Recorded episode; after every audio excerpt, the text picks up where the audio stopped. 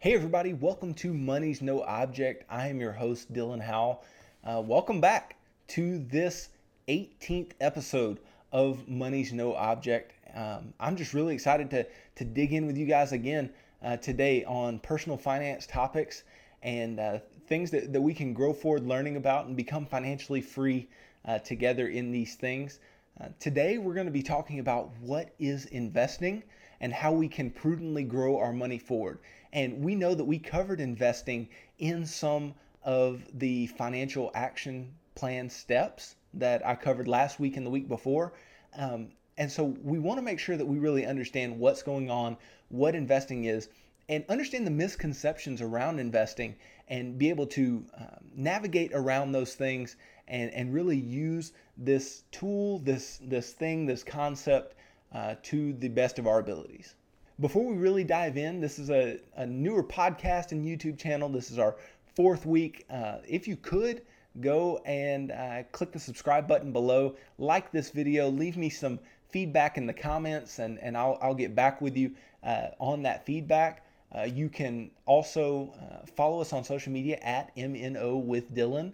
Uh, you can subscribe to the podcast, the audio version of the show, at iTunes or Apple Podcast and at Spotify podcasts as well. Then also check out our website, www.mnowithdylan.com, to find out about some of the uh, financial coaching services and, and other things that, that we offer for you and the, the resources that we have for you guys. So let's start off with what is investing? What, how do you define what investing is? And so the definition that I use, and, and I use it to, to critically look at uh, am I investing or, or not, or, or am I doing something different, is from the, this book that was published in 1934. It's called Security Analysis. It's by uh, Benjamin Graham and David Dodd. And uh, they put forward a, an investment definition that I, I think we can all live by and, and agree with. And so I'm going to read that for you. They say an investment operation is one which, upon thorough analysis, promises safety of principal and a satisfactory return. Operations not meeting these requirements are speculative. And so they lay out what an investment operation is, what investing is, and then what speculation is. And we'll dig more into that. So you heard them say operations not meeting these requirements or these qualities are speculative. So so what is what is speculation? So there's a definition for speculation as well that was set forward by uh, Jesse Livermore in, in one of his, his books back in the day. And so uh, let me read that for you as well. It says that the object of a speculator, someone who is speculating, is not to secure a steady return on his money at a good rate of interest, but to profit by either a rise or a fall in the price of whatever he may be speculating in.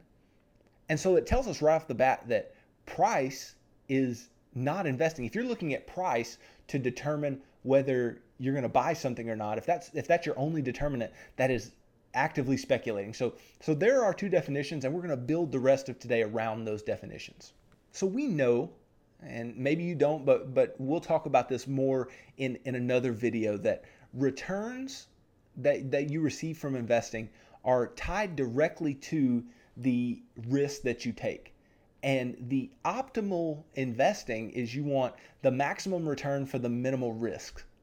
But that said, you probably have a, a minimum return that you're willing to, to have and, and a really a minimum return that you're willing to, to accept. And the higher that this return gets, you must understand that the more inherent risk that you'll be taking in order to receive that same return. Some of the most common long term re- return goals that really fall between 8 and 12%. And uh, those are attainable numbers, but you must understand the risks that go along with attaining those returns as well. And a quick thing that I want to really lay out there first and foremost, because I hear it far too often investing is not gambling. It's not. It is not gambling. Why is it not gambling? Because in the definition of investing laid out by uh, Graham and Dodd, what did they say? they say that upon thorough analysis. Well, if I'm gambling, there's no analysis. I can't analyze my gambling, right? I, there's there's nothing to to analyze. Most things are chance. Most things are simple probabilities. So there's nothing to analyze and look at objectively. So there's thorough analysis, and then there's promise of safety and adequate returns. So with gambling, there's no promise of safety or adequate returns. So investing is not gambling. Now, speculating can be gambling. And I, I, want to be very clear about that and make the distinct line between investing and speculating. And you have to know that just because something says, just because, just because something is an investment vehicle doesn't mean that you can't speculate in that thing. You can speculate in things that are investments. But then there are certain things that are purely speculative and even if you put your money in it, it's it's not an investment. You can call it an investment, but it is not inherently investing. So let's start and let's talk about some different types of investments that you could own, that you could hold. So first off, there's there's stocks, and you guys have heard about stocks, the stock market, all this type of thing. What is a stock? A stock is nothing more than a fractional ownership in a company. And so whatever the company's worth, depending on how many shares of stock that company has, the ownership of that company is divided evenly among the number of shares. And so if you own a share of stock, you're a, a proportional owner of that company. So that that's what a share of stock is, and people make it much more than it is, but but that's that's in essence what uh, a stock is. Then there's also bonds, and you guys have likely heard about bonds. Bonds are debt by companies or governments or municipalities. And what they do is they say, okay, we need to raise a million dollars.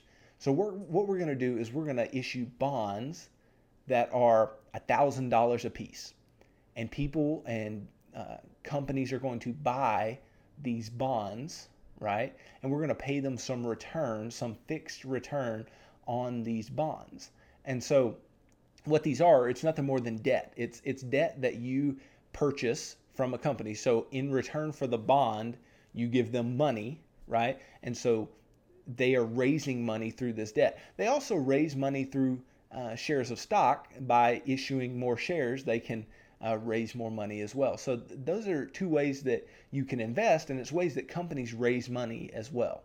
Then there are funds, and you've you've heard about these uh, mutual funds, right? Sound sound familiar? So funds are just pooled investments, and it's it's uh, where a bunch of different investors put money in, and and some individual or group of individuals make investment choices um, for you, and so you uh, put your money in, and and they decide how to allocate it. Now, most funds have a direction or or a particular uh, objective to them, and uh, so you'll know what you're investing in to a certain extent, but not um, have full control over where your money is going.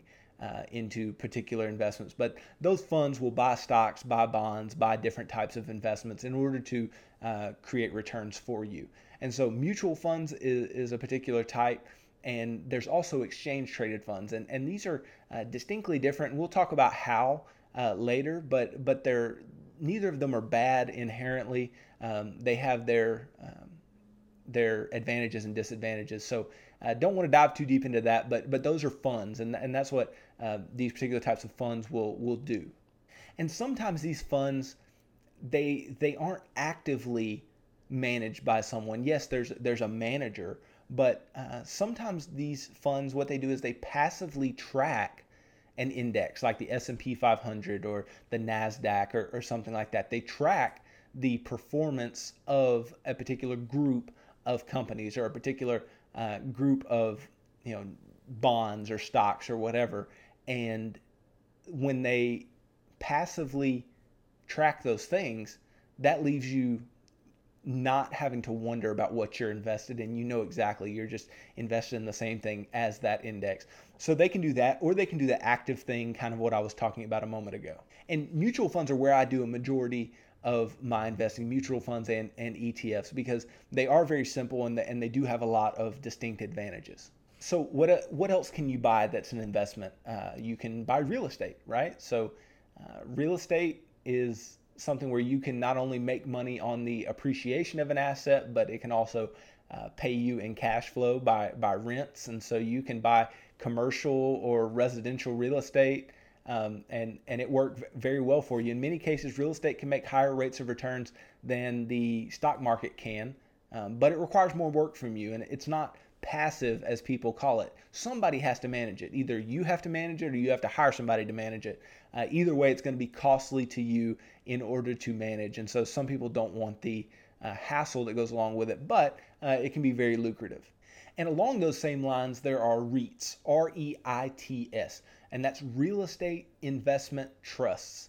Um, and what a REIT is, is it is nothing more than uh, an investment in real estate and you receiving the distributions from that real estate and the appreciation and price of that real estate, but it's securitized. So it's like buying a stock, but that stock tracks that real estate or that mutual fund tracks that real estate. So that, that's what a REIT is. And so if you don't want the um, exposure or, or the responsibility that comes with buying individual pieces of real estate, you can buy REITs and, and get exposure to uh, real estate assets. Then there are other alternative uh, investment uh, methods and, and, investment vehicles that you can use. A couple, just real quick. Uh, one is hedge funds. And so, what hedge funds do is they um, hedge their bets, so hedge uh, their investments by going long or going short. Uh, different investments, and, I, will let you know. I'll talk to you more about what that means later. It's basically betting on whether they'll go up or uh, making money when they go down when you short it. Um, so hedge funds will will do things like that, and those also have a manager, and those managers uh, tend to take a, a, little bit more risk, um, but they will hedge against certain other types of investments. So some people like to hold hedge funds in order to just um, have something in their portfolio that's not as correlated with the other things that they're invested in. Then there's also private equity firms and private equity uh, companies where well they will raise funds for companies that um, aren't necessarily going to go public and they're not going to have shares of stock that you can purchase. So uh, those things are typically not uh, too available to the individual investor, but it, it's still an option that's out there. Uh, those are just a couple of alternatives uh, that can be can be used. Then two more that I that I want to cover. So there's uh, options, and that's a particular type of financial derivative, and then there's commodities. So uh, options and derivatives are basically they derive their value from something else. So uh, what an option does is it just gives you the, the right to, to buy or sell something at a given price. So you can see how, how that could be lucrative because if I purchase the right to buy a particular stock at 20, but that stock goes up to 25 and I can still buy it at 20, well, I can immediately buy at 20 and sell at 25 and make that $5 difference. And so uh, options can be lucrative. That, that's a particular thing. Um, but options are just uh, there, there's a lot of upside, and then there can also be a lot of downside with certain option and derivative strategies as well. Uh, then commodities, we've heard of all these different commodities. So um, gold is a commodity, wheat, in any kind of if you hear you know wheat, corn, any type of crop. The, I mean those things are, are commodities, and so um, you you really want to be careful with commodities as well because that can be purely speculative um, in nature. So I, I don't dig too deep into commodity uh, investing or commodity trading, but that is a particular investment vehicle that is available um, if you know anything about it and if you're willing to do the work. Now, all of these things that I've named can be used for speculation. So just because it is a type of investment, once again, does not mean it can't be used for speculation. So go back and, and listen again to the beginning of this video and the the definition I gave for an investment or investing and see if the way you're going about it is investing or speculating because investing or speculating doesn't have as much to do with the actual thing as it has to do with your behavior. Are you speculating? Not is it speculative? Are you speculating? Are you just looking at price? Are you just acting on emotion? Are you just doing something half haphazardly without any analysis and without the guarantee of the adequate return or the promise of safety, which all of those things are required for the uh, act to be investing and not speculating. So then there's a couple things I want to just steer you away from and tell you that if you're investing in these, you're speculating in 99% of the cases and you're not doing your homework uh, as well as you should. So Um, and maybe you do the work, but you, you have a very short term point of view um, and, and you're not looking long term. And we are long term investors. I, am not looking uh, for the short term. So let's think about a couple of these things. First of all, cryptocurrency, Bitcoin, Litecoin, uh, all these different things. These are not, what, what is it tied to? What can you do analysis on? What can you analyze to see if this is going to go up or down in value? It's a crapshoot. And so it, it's not an investment. I, I'm not putting money in something that I don't know whether it's going to go up or down in value based on some fundamental fact. Then penny stocks. So when I say penny stocks, I mean stocks that are trading at below $5 typically, um, and in some cases less than $1. Um, those are really, really speculative because they're trading so low for a reason. They're really, really cheap for a reason. So there are very few companies that trade so cheaply, um, and you have the ability to make good financial decisions around those uh, those cheap options. Most companies are going to maintain a trading range between like 25 and 75 or 50 and 75 dollars, um, and so falling below five dollars a share is is a very detrimental thing to a particular company. Um, and can get you delisted in, in some cases from these big exchanges like the New York Stock Exchange or the NASDAQ or whatever. And so uh, I really want you to be diligent if you're looking at a stock that costs less than five dollars, go look at its fundamental. Go do its fundamental facts. Go look at uh, the balance sheet and the income statement if you know how to do all these things, and you'll realize quickly that in a lot of cases it's because putting a value on that company is so difficult, and they have some fundamental flaws uh, that would keep a prudent investor away. Then also gold. So I, I know I said commodities are a particular type of investment, and they are and they can be. And you can buy the companies that um, that mine gold, and you can do things like this. But in many many cases, people are not buying gold because they've done any kind of analysis. Because gold is, in its nature, some kind of hedge to a currency. And once again, it does not track anything. Our money is not backed to gold like it used to be. And so this is not a place that you, you really want to rely on for your returns. Uh, some people put a very small portion of their portfolio in gold, but it's speculative because they're not doing the analysis and they're not doing the work to see uh, if there's a promise of safety and there's adequate returns, which with gold is, is typically not the case. Then, if you have any collectibles, uh, collectibles can be fun, they can go up in value. Uh, Gary Vee likes to talk a lot about uh, trading cards and, and football cards and basketball cards and baseball cards. And those things can be cool and they can go up in value, uh, but just know that, that it's purely speculative. There is no investing in those things uh, due to the fact that, that you don't know wh- where the uh, price is going to go. You don't know if it's going to be, be worth more or less later. You can guess, uh, but that's speculating. Then, even further, uh, any kind of leverage product. So, what do I mean by leverage product? I mean by something that requires debt to invest in it. So, a couple of things. Uh, one would be something like a leveraged ETF.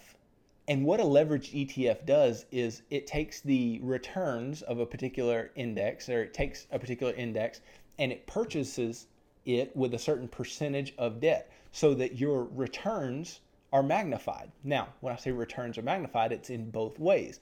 So it's your positive returns are magnified and your negative returns are magnified.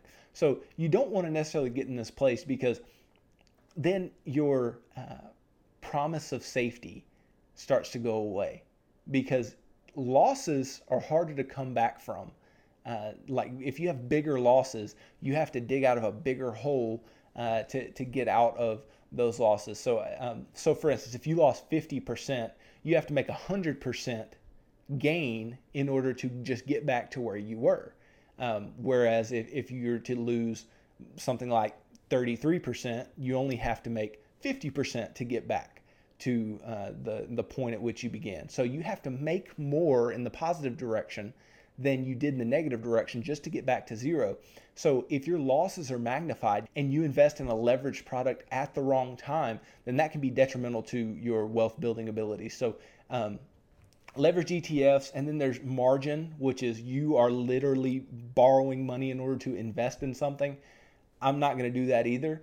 And not that it's it's a matter of the fact that you could you know make more money and maybe you've done the analysis and maybe you do have promise of safety but a stock can move in a particular direction or an investment can move in a particular direction that you didn't expect and you can incur losses that you didn't expect to incur just because you took on the leverage and just because you borrowed money. We don't borrow money and we especially don't do so to invest. So that that's something else that I just take off the table. And then obviously, don't invest in anything that you don't understand. I know a lot of you probably the stuff that I just talked about, some of it went right over your head. That's okay. Um, don't invest in it. Invest in things that you understand. And hopefully, as we move forward and I pick apart these things, um, so I'll pick particular investment vehicles and just spend a whole show on that. And so hopefully, as I talk about these things, you'll be more privy to do I understand it? Will I invest in that?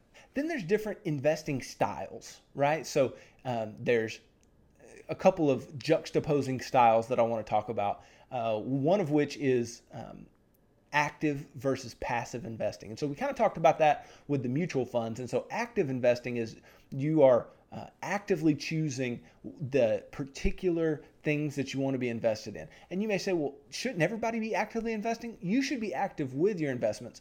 But being an active investor in the sense that I'm talking about may not be good for everybody and it it can cause a lot of financial stress if if you do it incorrectly. So um, they, it would be like picking individual stocks and things like that, or um, just the the very uh, particular securities that you want to invest in, uh, selecting those yourself. So that'd be an, an active strategy, or buying mutual funds that are actively managed as well. Um, so that, that can be a really tough thing to do. It's not wrong. Uh, it's just a different style. It's something that uh, you're taking more ownership for what you're doing, and you're either trusting yourself to make the decisions more or trusting a manager to make the decisions more. I, I, have picked uh, specific stocks for myself, and I, I still do so um, because there are things that I understand and things that I, I know that I can make money on. So um, I have that active portion, but the juxtaposing side is passive.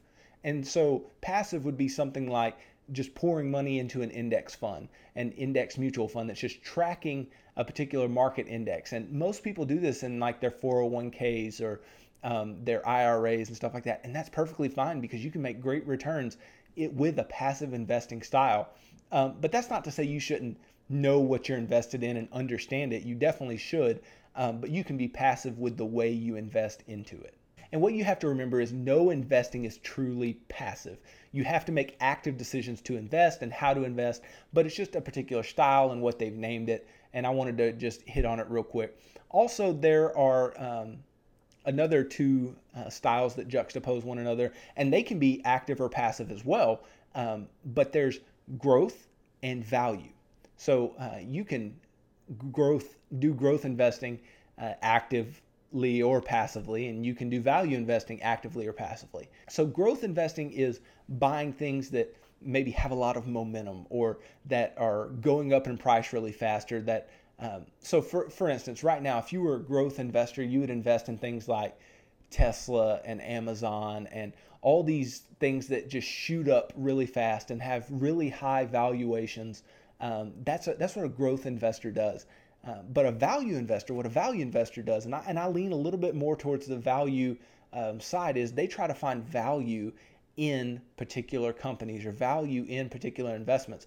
And so they try to buy at a lower price and provide themselves um, some some space for that particular investment to get to the price at which it should be uh, trading at. So they they determine some intrinsic value is what they call it some value that something should be worth. And they see can i buy something below that intrinsic value? And if they can they they expect that they will make money in that way. And so that makes a lot of sense. And growth investing can be very useful too because sometimes riding momentum uh, can shoot you straight to the top. And especially if you've let's say you've been buying the s&p 500 index recently or, or buying uh, index funds you've been the beneficiary of a lot of growth uh, investing because a lot of the major companies in those indexes are by their nature growth companies. And so you've gotten a lot of positive growth out of that and that's fantastic you want to be able to take advantage of these different strategies but you need to be aware of the way that people invest and what it means because you'll see this on mutual funds and you'll see this on ETFs. You'll see actively, passively, growth, value, and you should to know what that means. So, why do we invest? We invest so that we can grow our money and be beneficiaries of compound interest. I've, I've touched on it a little bit previously, and I'll, I'll have a whole show on it later. Uh, compound interest is, is why we invest. We know that 10% on $100 this year is going to yield us 10, $10, right? But 10% on that $110 is going to yield us $11 the next year. And it compounds and it grows like that. You're making more money on your money. You're making money on money that you've already made. And so that, that's the whole idea. We want to be compounding, we want to be growing our money, and uh, that's why we invest. We also want to take away the effects of inflation on our cash. So we know that the value of money is, is going to decline over time because $100 today is not worth what uh, um, it can't buy you the same thing that $100 could buy you 50 years ago or 20 years ago for that matter. And so we know that inflation is going to cut into the value of money and we want to be able to grow our money in order to surpass inflation and keep the value of our money going up. Savings in a bank is not going to cut it for your long term investing goals because even though the bank's going to pay you whatever maximum, like right now, 1% or something like that, like high yield savings are at 1 to 1.5. And so if that's all a bank's going to pay you, that's not going to do it for long term investing. So you have to invest in something where you do take on a little more risk, but you understand what you're investing in and you have a, a good certainty of long term uh, returns and long term safety of your money. And it, what does investing allow you to do? It allows you to do the three uses of money that we've talked about. And what are those? Giving, saving, and spending. And I told you we'd be coming back to these time and time again because if you invest, well, later I can give more because I have more money to give because I've invested well. Uh, and if I invest, I can save more. I can have more money set aside for myself in case things happen and I, and I can do those things well. And I can also spend more because if I, once again, if I have more money, I have more money to spend and, and do fun things with. And so investing allows us to meet those particular goals and those particular places of financial balance uh, in a in a good way, and so we can do all of those things and do them uh, effectively, and we can do them because we invest in the way that we should long term. So something that you need to know is that investing is one of the most necessary parts of long term wealth building. It's the way that you're going to get from normal to extraordinary long term. And I want you to get there and I want you to be able to do those things. Um, and don't allow your lack of knowledge or allow your um, ignorance in a particular area to allow you to not even try. You have to be investing somehow over the long term in order to get to where you want to be financially, in order to have true financial freedom. So take the time, learn, listen, read, find different resources that will allow you to understand what kind of investment choices are out there, what they are, how they work. And once you understand that, you're going to be so fired up about it and you can go and, and actually put your money to work in an effective way. And you have to bear in mind that there are so many things that you can invest in that may be purely speculative. And I don't want you to speculate. If you do speculate, keep it to such a small portion of your of your net worth that it's it's not going to affect you long term. Yes, there are certain things that you could put money in and make short term crazy gains. I get it. I understand. You want to you know, make that quick money. But guess what? Rome wasn't built in a day, and you're not going to be able to gain money hastily and it lasts. Any any money that's gained hastily is likely to to fall away, is likely to um, be squandered, and, and that's that's directly from the Bible. That's a biblical uh, statement, and so you don't want to be uh, in a place where you are trying to gain money quickly just for the sake of having it. Um, we're building long term wealth so we can um, do things in balance and do things for the good of ourselves and for others. And so don't lose that vision. Don't miss that understanding because much money has been lost in the short term. Much money has been lost in the short term. But long term, you can almost guarantee that money will be made. So I'm going to help you continue learning about investing as I go through these videos and and as we continue to provide you this content, we're going to let you learn a, a lot more about investing and, and how to um, invest your money properly and, and the different tenets. Some of the things I talked about today, I'm just going to you know narrow in on one of those topics and one of those investments and have a whole video on that. Um, but today I just wanted you to know what is investing, what are some things I'll hear, what is some lingo I need to learn, what things like that. So hey guys, thanks again for watching this video. Uh, thanks for tuning in. I, I, really appreciate you. Don't forget to subscribe, like, leave comments if you're on the YouTube channel. If you're on iTunes or Spotify and you're listening to the podcast, don't forget to uh, subscribe and, and leave me a review, um, especially on, on iTunes. I know you can do the, the same on, on Spotify. Leave me a review, uh, hopefully a five star, and uh, that, that would help me out greatly. Also, uh, check out all of the content that we're posting on social media at MNO with Dylan. I, I think you'll like that um, on the major social media platforms. Also, uh, check out the financial coaching services that I offer and uh, find out a little bit more about us uh, at www.mnowithdylan.com. That's our, our website. And tune in tomorrow as I talk about how much you should invest, the 15% rule that we talked about in the financial action plan, and how that is going to affect you and how that's going to work out in your particular uh, circumstance. And so we'll talk about that tomorrow. Also, look out for the weekly rewinds uh, on Saturdays. I posted one last Saturday. You can check that out for the broad topics of things you may have missed, and you can go and dig into the videos that, that you missed uh, if you're interested um, in those. So, hey, thank you guys again for tuning into this episode of Money's No Object. I'm your host, Dylan Howell. God bless.